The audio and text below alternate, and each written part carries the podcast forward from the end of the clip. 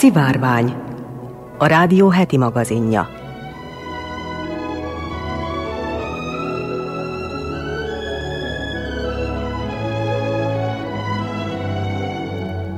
Köszöntöm a szivárvány hallgatóit, Molnár Eleonóra vagyok, színes magazin műsorunk szerkesztője. Mai adásunkban hallhatnak arról, hogy időzített bombaként ketyeg a rengeteg űrszemét a világűrben.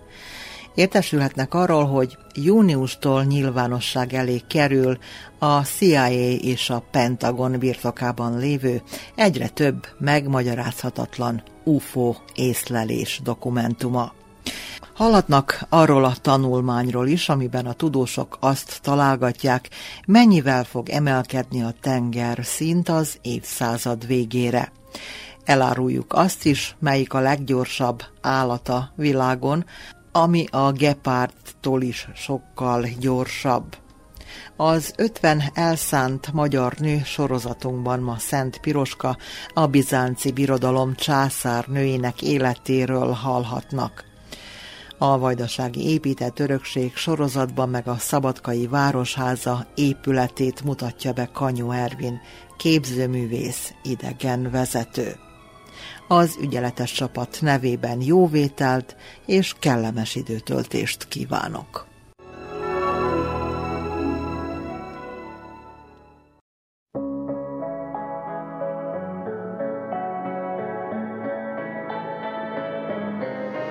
Mondom, ne játsz a tűzzel, ha egyszer felébred Nem adja fel, míg felfal, míg feléged Elpusztít mindent és meghagy parázsnak Nem segít rajtunk sem emlék, sem varázslat. Sötétség, sötétség, elárvult otthonok. Túlnőnek rajtunk a velünk jött démonok. Elcsukló imádság, elárult istenek. Mentsetek meg, ha már remények nincsenek lesz a végső Ami megmarad belőlünk. Szép volt, álmodtunk arról, hogy ketten Hogy együtt hát engedjük, engedjük el.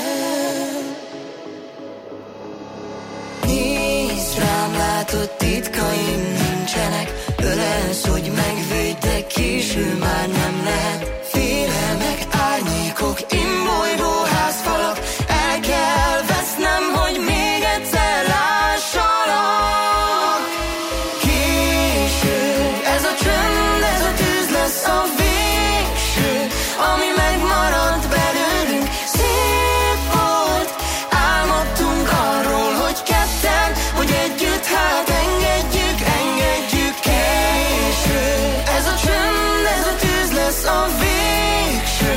Ami megmaradt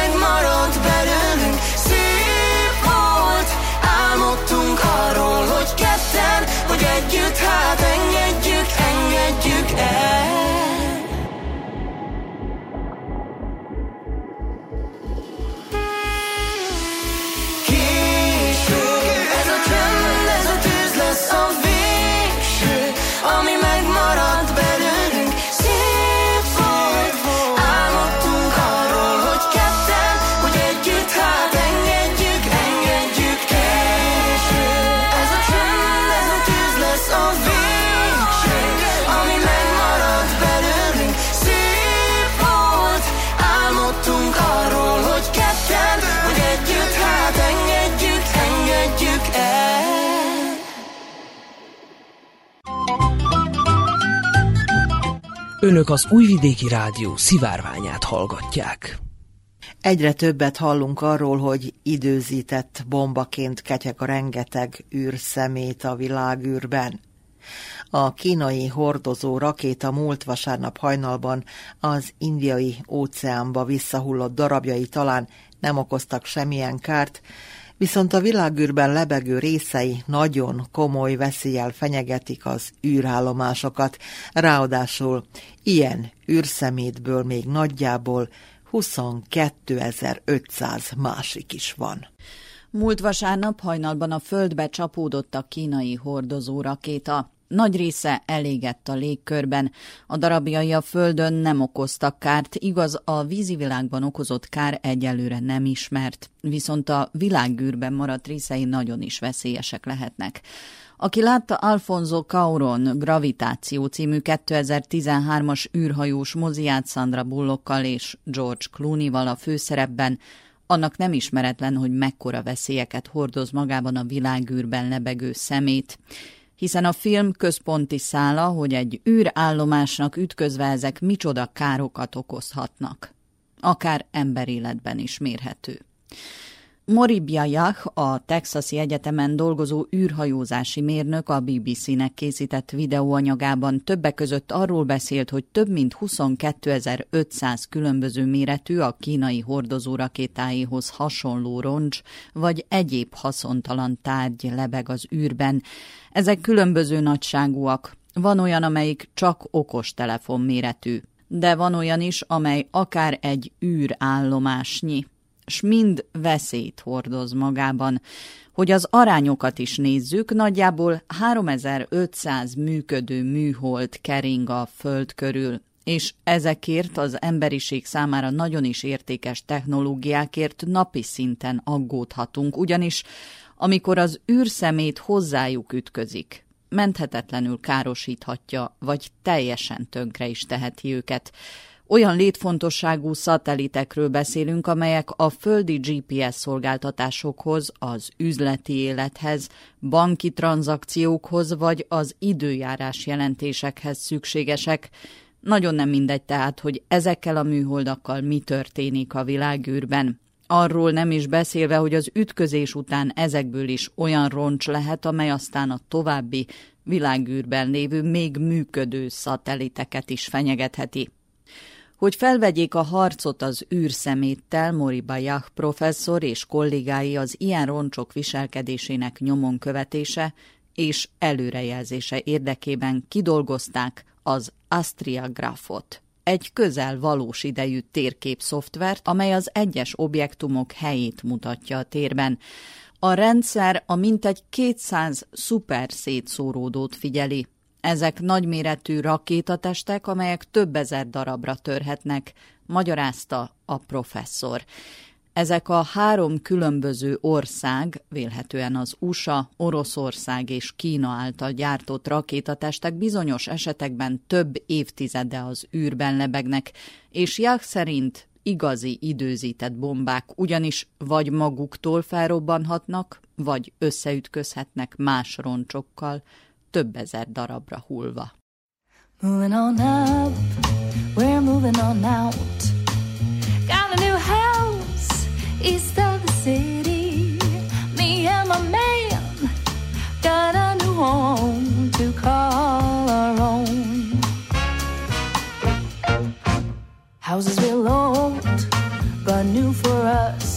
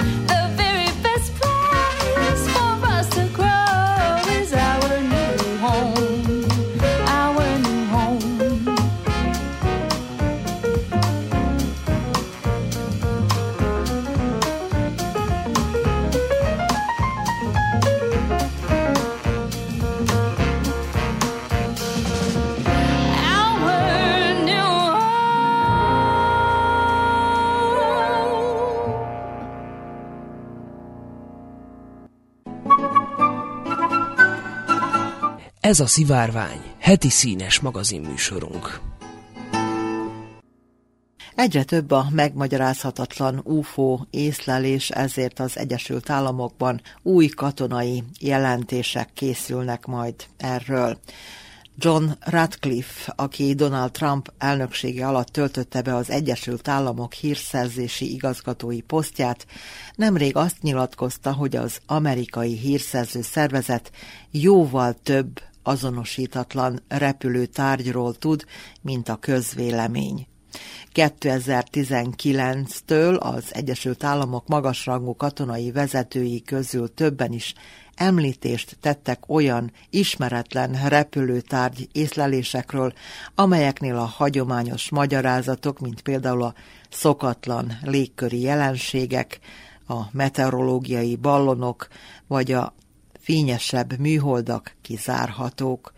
Noha a katonai, illetve a polgári hírszerzés e tárgyakban megszólalt vezetői, tisztségviselői kellő óvatossággal fogalmaztak, de azt valamennyien elismerik, hogy számos, főleg a légierő pilótáihoz köthető észlelés olyan különleges viselkedésű repülő szerkezeteket dokumentált, amelyek eredetére egyelőre nincsen még megnyugtató magyarázat.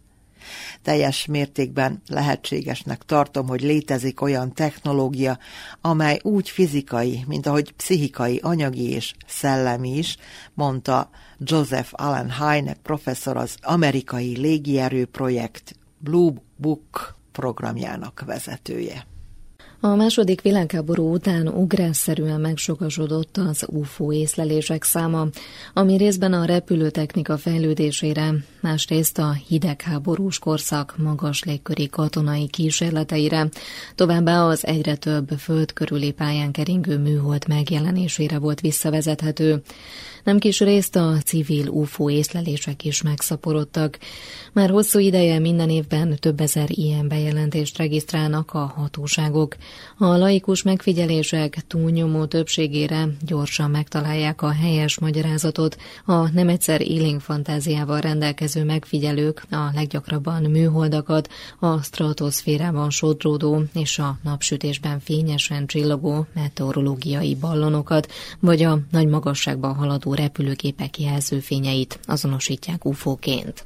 A szárazföldi és a haditengerészeti légierő, valamint a polgári légiforgalom hivatásos gépszemélyzetének az észlelései azonban már más lapra tartoznak.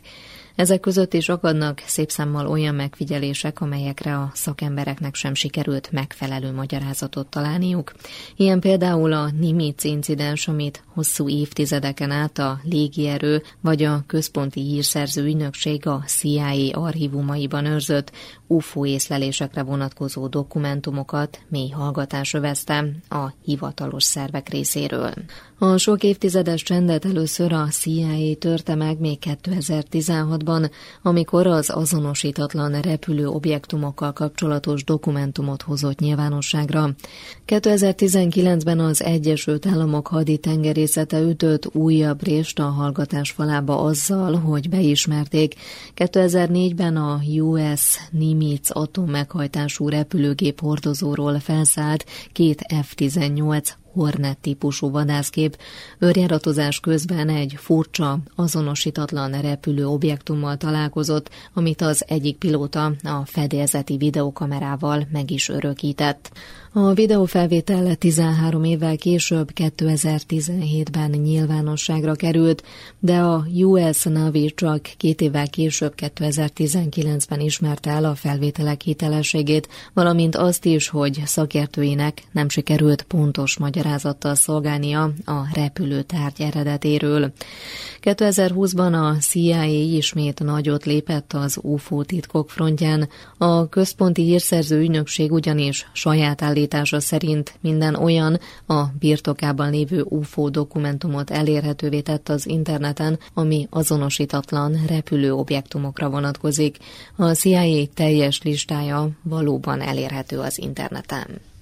Tavaly még egy további fontos lépés történt az UFO fronton, amíg a Trump adminisztráció idején elfogadott és 2019-ben hatályba lépett határozat alapján az amerikai törvényhozás arra kötelezte a Pentagont, hogy minden olyan adatot és jelentést hozzon nyilvánosságra, ami az azonosítatlan repülő objektumokkal kapcsolatban a birtokában van. A törvény 180 napot adott erre az amerikai védelmi minisztériumnak, a határidő pedig most júniusban fog lejárni, tehát meg lehet, hogy június elején robban az UFO bomba. A Pentagon még 2020. augusztusában felállított egy külön vizsgálóbizottságot, csoportot, amelynek a beazonosítatlan légköri jelenségek vizsgálata lesz a legfőbb feladata. A jövőben a legkülönbözőbb forrásokból így különösen a haditengerészeti vagy szárazföldi légierőtől és ezek hírszerző szerveitől, az FBI-tól, műholdakról és a NASA-tól származó összes megfigyelési adat ehhez a bizottsághoz fog befutni. A csoport figyelme nem csak arra fog kiterjedni, hogy az azonosítatlan jelenségeknek mi lehet a természettudományos magyarázata, vagy hogy esetleg összefüggésbe hozhatóak-e valóban a feltételezett földön kívüli civilizációkkal. Még az előbbi kérdéseknél is akkurátusabban fogják vizsgálni azt, hogy az ismeretlen eredetű jelenségek hátterében nem valamely az Egyesült Államokkal szemben ellenségesnek minősített nagyhatalom új és titkos technológiai kísérletei állnak el.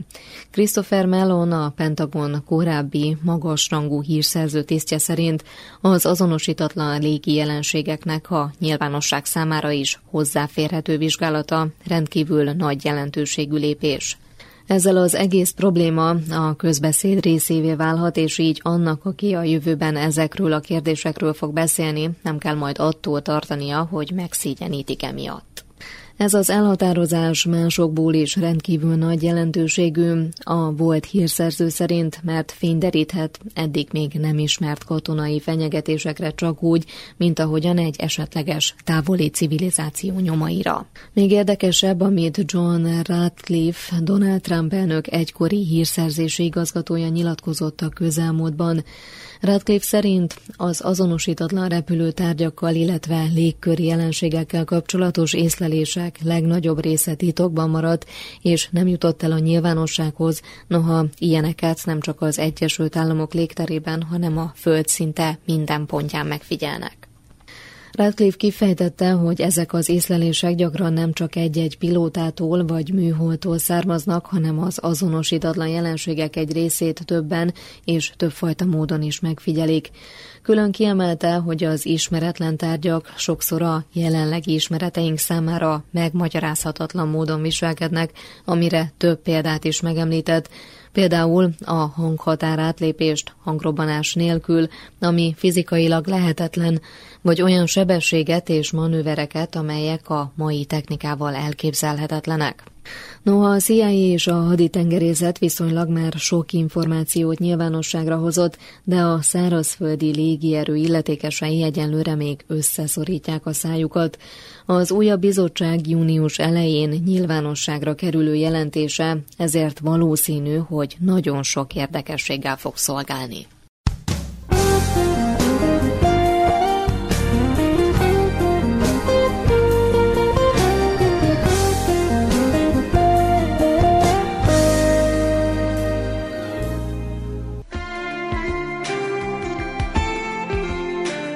Egy csöpp tudomány.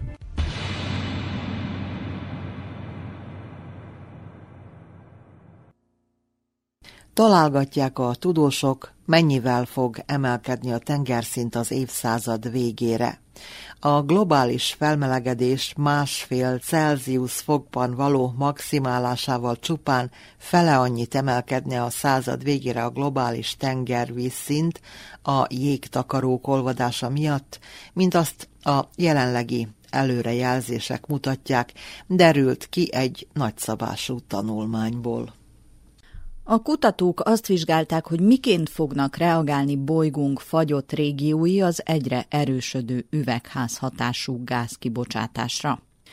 Az 1993 óta bekövetkezett globális tengerszintemelkedés csak nem feléért, az olvadó szárazföldi jég a felelős. És a szakemberek már jó ideje arra figyelmeztetnek, hogy az antarktiszi jégtakarók még a legpesszimistább forgatókönyveknél is gyorsabb ütemben tűnnek el. Egy csak nem 50 fős nemzetközi kutatócsoport most több száz olvadás szimulációt vetett össze az Antarktisz és Grönland jégdzsungeleiről, amelyek együttesen elegendő fagyott vizet tartalmaznak ahhoz, hogy mintegy 65 méterrel megnöveljék a világ tengereit. A klímakutatók emellett figyelembe vették a Föld több mint 220 ezer gletserének olvadási modelljeit is. A Nature tudományos folyóiratban publikált tanulmány szerint másfél Celsius fokos globális hőmérsékletemelkedés esetén a jégolvadásból származó átlagos tengerszint emelkedés 13 cm lenne a század végéig szemben a jelenleg előrejelzett 25 cm-rel. Az elemzés szerint a grönlandi jégtakarók olvadásának tulajdonítható tengerszintemelkedés 70%-kal csökkenne, míg a szárazföldi gletszerek hozzájárulása nagyjából megfeleződne. Az Antarktisz esetében azonban nem voltak ennyire egyértelműek az előrejelzések. A számítások azt mutatták, hogy 95% az esély arra, hogy az Antarktisz kevesebb, mint 56 cm-rel járul hozzá a tengerszint emelkedéshez 2100-ra. Egy pessimistább forgatókönyv szerint azonban a jeges kontinens hozzájárulása akár ennél is nagyobb lehet. Még akkor is, ha sikerül másfél fokban maximalizálni a felmelegedést.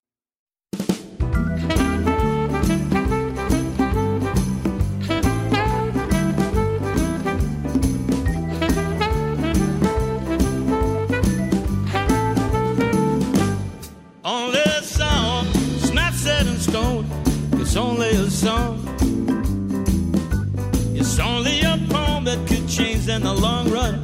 It's only a song. It's what I said then just to make it rhyme. Could have been on my mind at the time.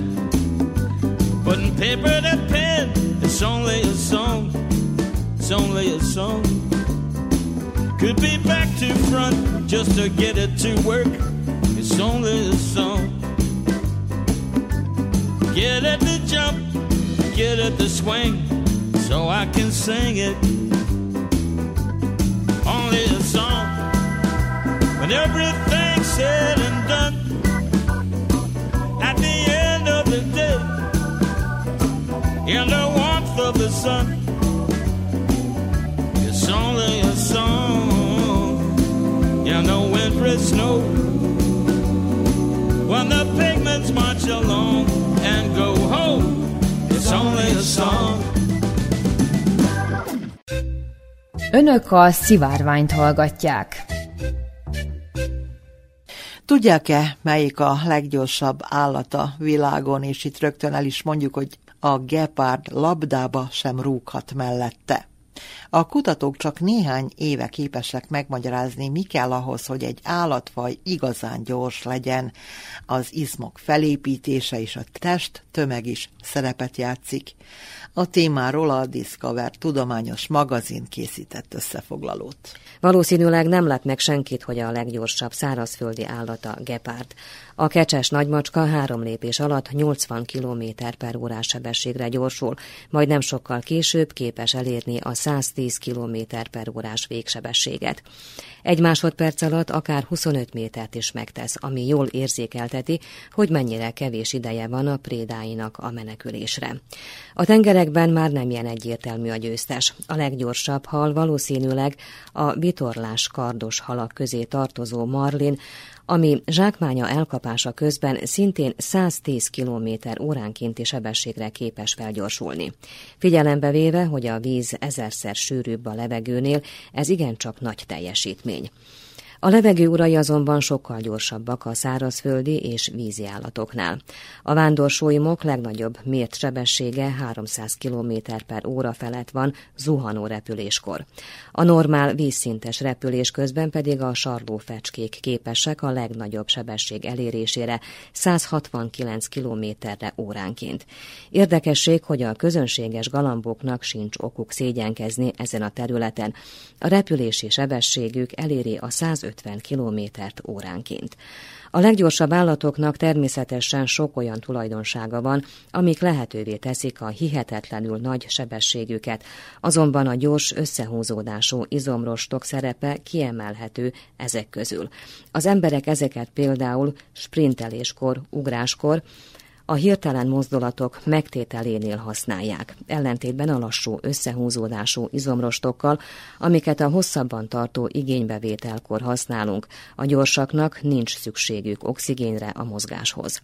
Anaerob módon gyorsan égetik el az üzemanyagunként szolgáló adenozin trifoszfátot, azaz az ATP-t. Bár a nagyobb állatok lassabban gyorsulnak, elméletileg nagyobb maximális sebességet kellene elérniük, mivel több gyors összehúzódású izomrostjuk van. A valóságban azonban azt látjuk, hogy a leggyorsabb állatok mind közepes méretűek. Ez lehet, hogy evidensnek tűnik, de tudományos magyarázatot a jelenségre csak 2017-ben találtak. A kutatók 474 faj testtömegét és maximális sebességét hasonlította össze. A vizsgálat mindenféle repülő, vízi és szárazföldi állatra kiterjedt a hangyáktól, a túzokokon és polipokon át a denevérekig. Általánosan megállapították, hogy egy pontig minél nehezebb a faj, annál gyorsabb, majd a testsúly növekedéssel párhuzamosan csökken az állatok sebessége. A kutatók szerint az izmok üzemanyaga az ATP miatt nem az elefánt méretű állatok a leggyorsabbak. Az ilyen hatalmas állatoknál ugyanis az ATP sokkal hamarabb elfogy, mint hogy elérnék a maximális elméleti sebességüket. A kisebb állatok azonban sokkal rövidebb idő alatt gyorsulnak fel, tehát képesek elérni a gyors összehúzódású izmaik maximális teljesítményét. A legkisebb állatoknál azonban az izmok mennyisége jelenti a korlátot. A kis állatoknak tehát nincs elég izmuk, a nagyoknak pedig nincs elég üzemanyaguk táplálni hatalmas izmaikat. A két méret között pedig ott vannak az agarak, a gepártok, a villásszarvú antilopok, akiknek ideális a testtömegük a nagy sebességek eléréséhez. Érdekesség, hogy a vizsgálat alapján a kutatók kihalt állatok sebességét is meg tudják határozni. Becslésük szerint például egy Velociraptor 39 km elérésére volt képes óránként. Természetesen a kutatócsapat modellje csak részben magyarázza az állatok maximális sebességét, arra egyéb tényezők is hatással vannak. Például a teknősök a páncéljuk nyújtotta védelemért cserébe mondanak le a gyorsaságokról. Az elefántok pedig a nagy méretük miatt nem is tudnak ugrani, vagy úgy futni, hogy mind a négy lábuk egyszerre a levegőben legyen, mert a lábaik nem nem bírnák el a rájuk nehezedő súlyt.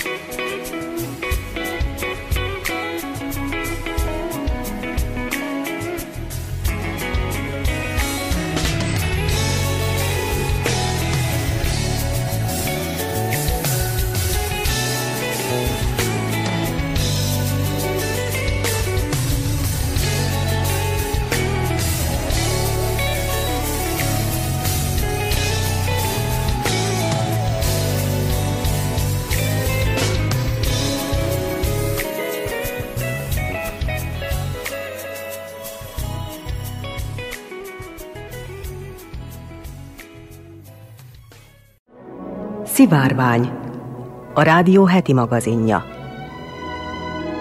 Fodor Marcsi és Necset Adrien könyve nyomán az 50 elszánt magyar nő közül ma Szent Piroska, a bizánci birodalom császárnéja kerül önök elé.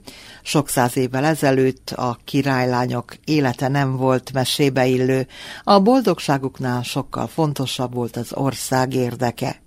Piroska házassága is két hatalom szövetségét szolgálta, ő mégis meghódította császári férje szívét és új hazáját, a bizánci birodalmat.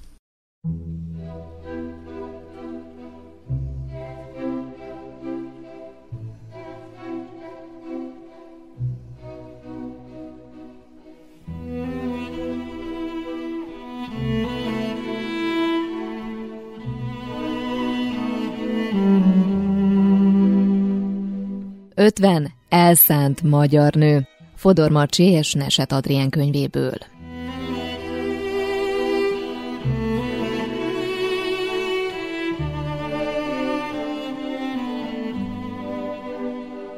Szent Piroska. Született 1088-ban és 1134-ben hunyt el. Piroska hercegnő még csak pólyás baba volt, amikor megjósolták a krónikások, hogy szépségével és jóságával el fogja bűvölni az embereket. Édesapja Szent László király és édesanyja Adelheid királyné örömmel figyelték kislányuk cseperedését. A családi boldogság azonban nem tartott sokáig. Piroska két éves volt, amikor az édesanyja meghalt, és hét, amikor az édesapját is elveszítette. Az árván maradt királylányt és húgát a nagybátyjuk, az új király Könyves Kálmán vette magához. Hercegnőhöz méltó nevelést kaptak, megtanultak írni és olvasni, de feltehetően oktatták őket illemtanra, történelemre és nyelvekre is. Felkészítették őket arra, hogy majd méltó társai legyenek egy uralkodónak. Ez az idő gyorsan eljött. A bizánci birodalom császári párja menyasszonyt keresett a trónörökös Joanné számára.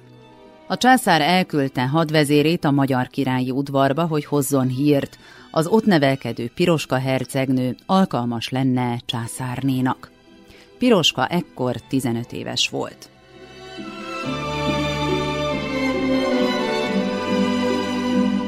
Boldogan éltek, míg meg nem haltak. A bizánci császár küldöttét elbűvölte Piroska szépsége és bölcsessége, és hazaüzent urának, hogy jól választottak. Csak egy korabeli költő szavaiból sejthetjük, hogy a hadvezér hajón vitte a menyasszonyt Konstantinápolyba, hogy a császári udvarban készülhessen fel a házassággal járó feladatokra. Fel kellett vennie leendő férje ortodox vallását, és új nevet is kapott. Piroskából Ejréné lett. A név azt jelenti béke. Hatalmas pompával ülték meg Joannész és Ejréné lakodalmát, ám az ifjú pár története nem várt fordulatot vett. A fiatalok mélységesen egymásba szerettek. A később császárrá koronázott Joannész örömmel teljesítette felesége minden kérését.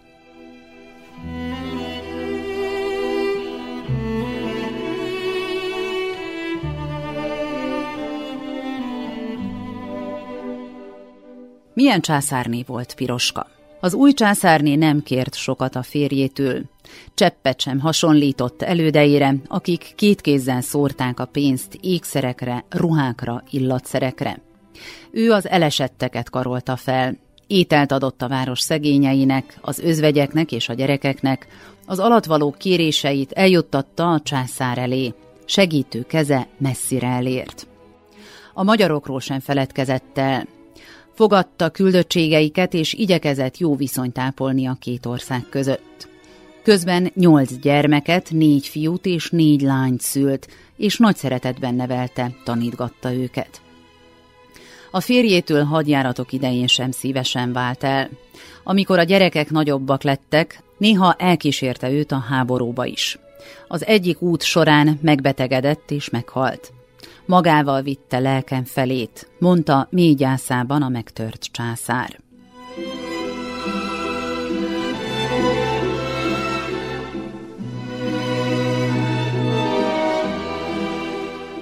Ejréné az építő. Isztambulban ma egy hatalmas épületegyüttes őrzi a magyar királylány emlékét. Ő alapította és építette a Pantokrator templomot és a hozzá kapcsolódó intézményeket. Még a tervezésben is részt vett. A templomok mellé került egy kórház, egy szeretetház időseknek és egy menhely rokkant katonáknak.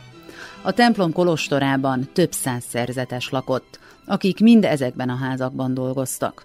Eiréné kórházát Európában és az arab világban is példaértékűnek tartották.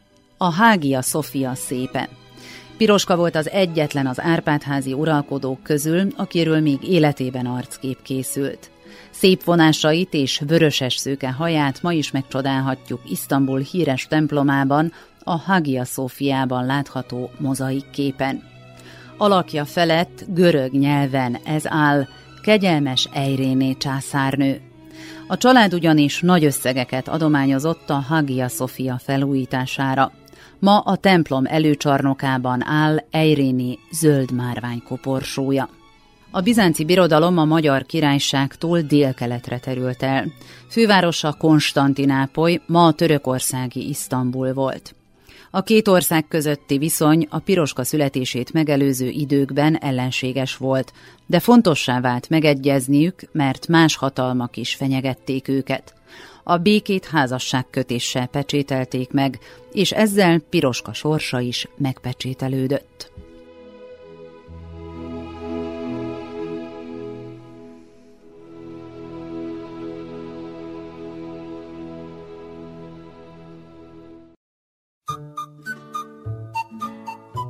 Ez az Újvidéki Rádió heti színes magazin műsora, a Szivárvány.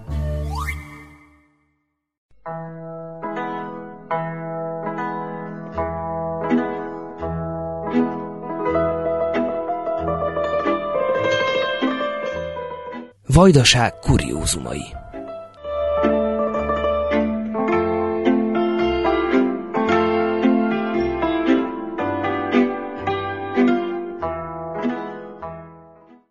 Vajdaság épített örökségét bemutató sorozatunkban ezúttal a Szabadkai Városházába kalauzoljuk hallgatóinkat.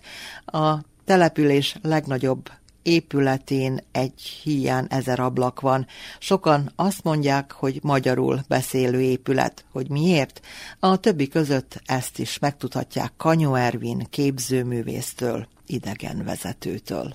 A Szabadkai Városháza a legimpozánsabb épület a városban. Területileg is méretét tekintve, kinézetét tekintve. Ugye méretét tekintve egy 76 méter magas tornyos épületről van szó, és itt az építészek, amikor fölépítették, akkor Bácska legmagasabb épülete volt ez, és ennek is egy, egy jelzés értéke volt, tehát azt mutatta, hogy Szabadka a legjelentősebb város a Bácskában, vagy a Bács-Bodrog vármegyében, az akkori történelmi Veszprémi vármegyében, és itt ugye a, az épületnek egy nagyon érdekes története az, hogy szecessziós stílusban épült. Tehát, és városházának épült. És városházának épült, tehát ez már a harmadik városháza a városban, Ugye először az 1700-as években építettek egy ilyen kisebb barokk kúriát, aztán ezt, ezt kicsinek találták, és aztán 1820-as években fölépítették ugye a második városházát, szintén barokk stílusban, és aztán ezt is kicsinek találták, mert már így szégyen volt egy ilyen nagy fejlődő városnak, hogy egy ilyen kis épületben székel a városi tanács, és hát elhatározták, hogy az 1800-as évek végén, hogy egy, egy nagyobbat kell építeni, ami,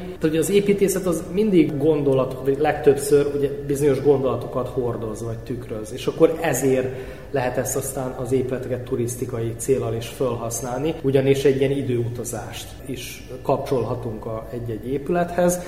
Tehát ugye 1807-ben kiválasztják a pályaművet, és ez a pályamű, ez nem szecessziós stílusú pályamű volt, hanem egy neobarokk stílusú pályamű. Az is volt az alapkövetelmény, hogy a város Mária Terézia korához köthető kialakulása, a katolikus valláshoz köthető kialakulása, tehát leginkább ez a barokk képviseli, azonban már új szelek jártak abba az időben, tehát megjelenik egy olyan tőke, akik már nem konkrétan a katolikus valláshoz kötődnek, egy teljesen új, tehát kapitalista gondolkodást képviselnek, és ezt a, az irányvonalat támogatja, ezt a szellemi irányvonalat támogatja a kor városi polgármestere, Bíró Károly, aki hát pártfogolja azt az ötletét a Városháza építészeinek, hogy szecessziós stílusban, tehát a magyar szecessziós stílusában épüljön a, a Városháza.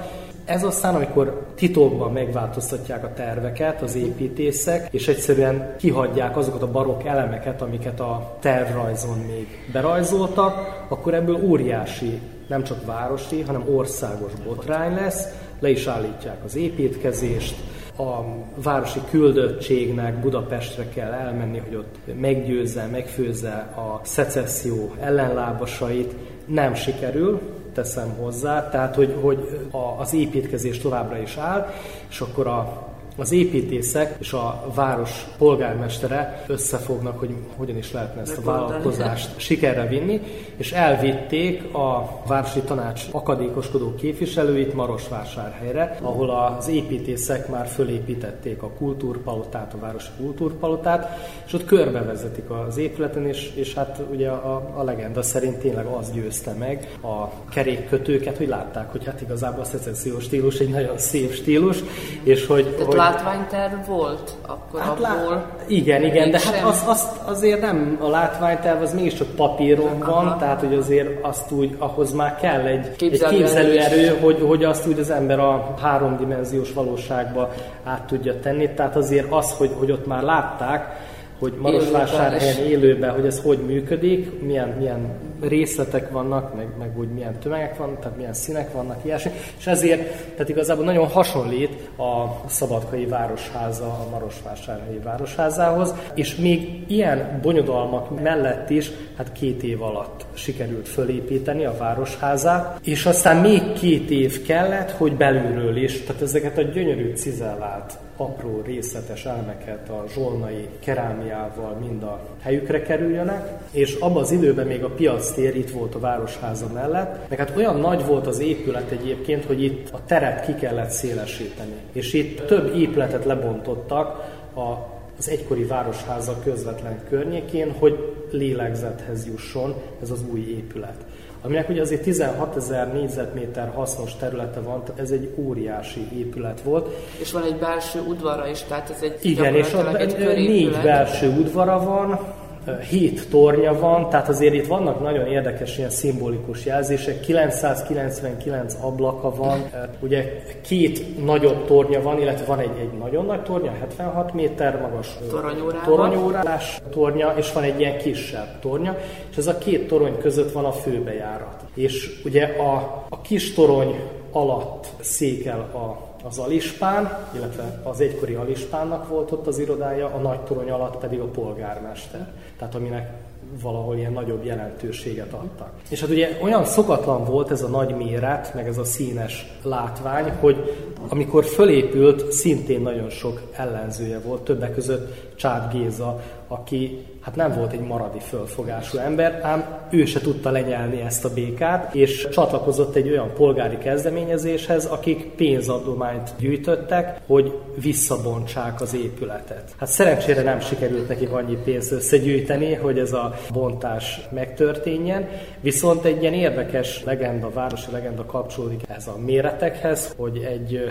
bunyevác vagy akármilyen piaci kofa árulta a tojást, meg a különböző portékát itt a piacon, és így fölnézett a toronyórára, hogy megnézze, hogy, hogy hány óra van, és amikor, amikor fölnézett, akkor olyan égtelen üvöltözésbe kezdett, elkiabálta magát, hogy dől a városháza tornya, és hogy, hogy szaladjon mindenki, amerre lát. Ugyanis ugye az a nagy torony mögött a felhők, ahogy úsztak az égen, tehát egy olyan látvány volt, mint hogyha mozdulna ez a roppant óriási épület és hogy állítólag ilyen hatalmas nagy kavalkád és fölfordulás támadta, Zűrzavar. zűrzavar támadta a piacon, és ugye a korabeli újságok is erről hírt adtak, hogy mint egy bizonyítandó, hogy ez az épület nem ebbe a városba való. Hát kétségtelen, hogy az ember fölnéz rá, vagy bármelyik irányból, bármelyik utcából jön, ugye azért egy, egy nagyon színes épülettel szembesül. Így van, így van. Tehát egy, egy olyan épület ez, ami... Ez az első, ami vonzza a tekintetet, Aminek- nagyon-nagyon színes.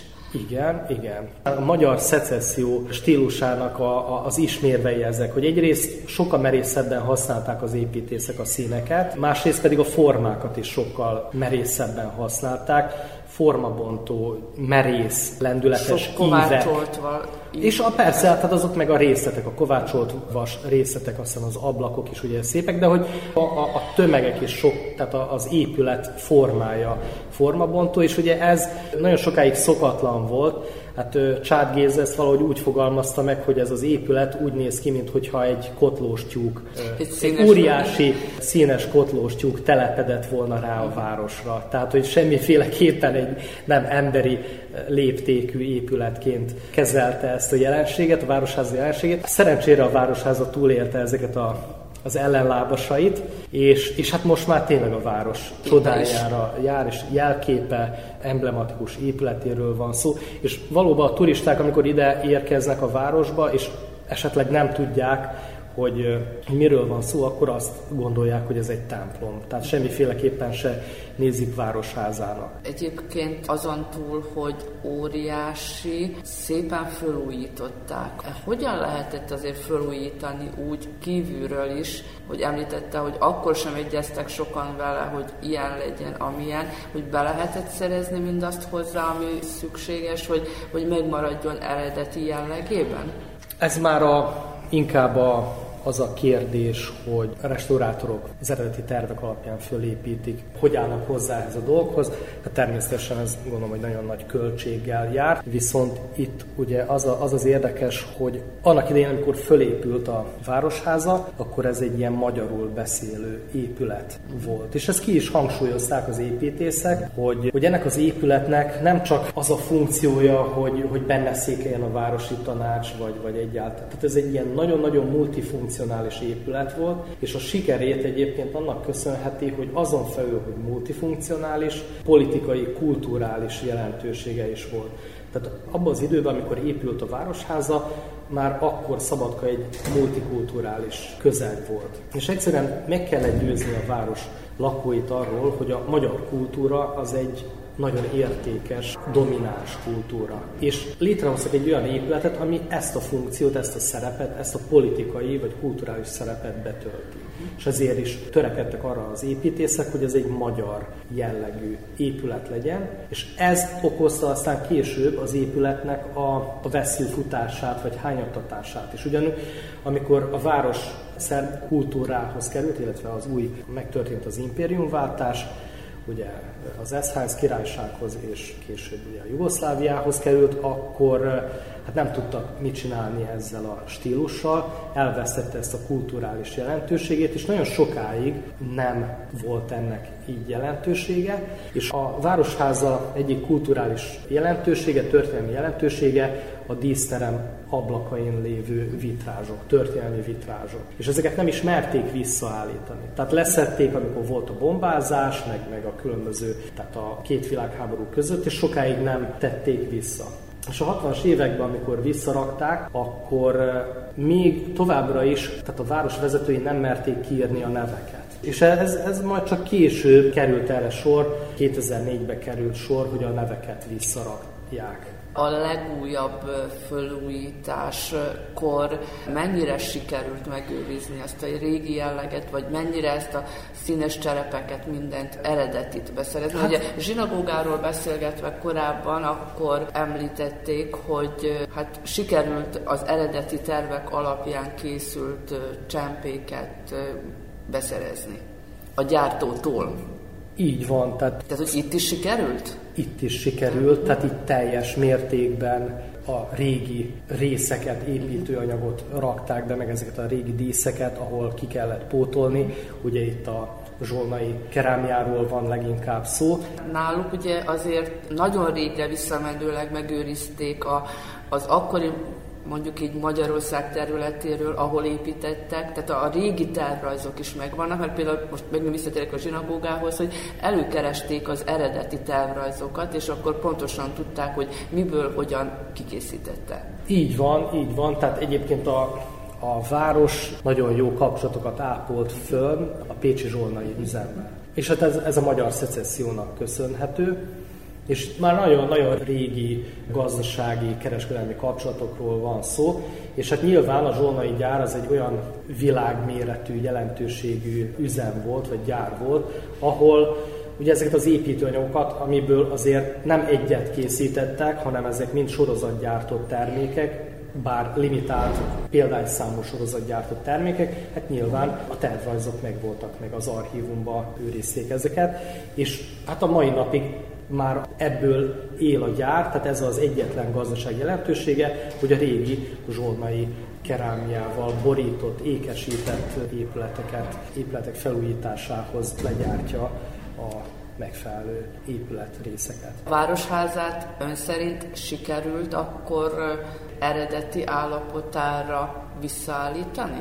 Tehát, hogy nagyjából így nézett ki eredeti állapotában, és kívül belül? Hát ez nyilván ez egy ilyen szakmai elvárás is volt a felújítás folyamán, hogy, hogy, hogy ezt úgy állítsák vissza. Természetesen volt... Apró részleteiben nyilván, hogy... De hát nem. hát még az a, a tehát ugye nyilván, hogy, hogy olyan változtatásokat kellett végrehajtani, vagy kieszközölni, amelyek már esetleg egy ilyen újabb igény vagy funkciót ellátó részletek voltak, tehát nyilván, hogy a dísztermet se teljesen úgy állították vissza, legalábbis bizonyos részleteiben. Tehát beépítettek olyan szerkezeteket, olyan fűtést, ami, ami akkor. De ezek mind szerintem annyira apró dolgok, tehát hogy, hogy maga, Meg tehát globálisan... is egyik másik Így van, része. így van. Tehát, hogy, hogy alapjába véve egy nagyon szép helyreállítás történt. Azzal, hogy annak idején a, az építészek például előlátták azt a funkcióját, a, vagy hangsúlyozták azt a funkcióját a városházának,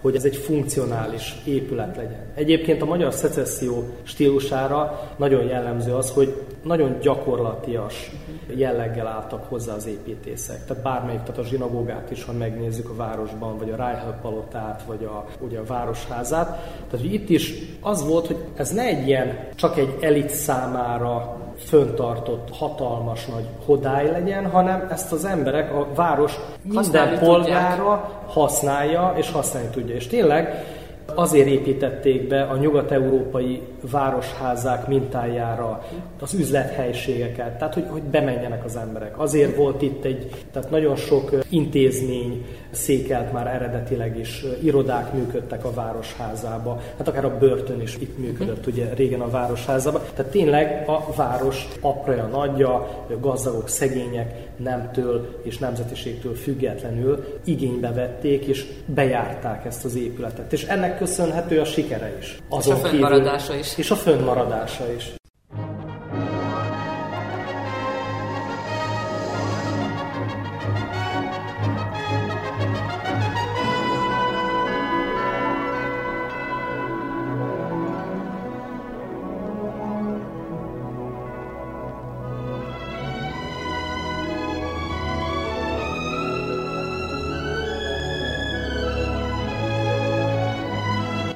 A szivárványt hallották.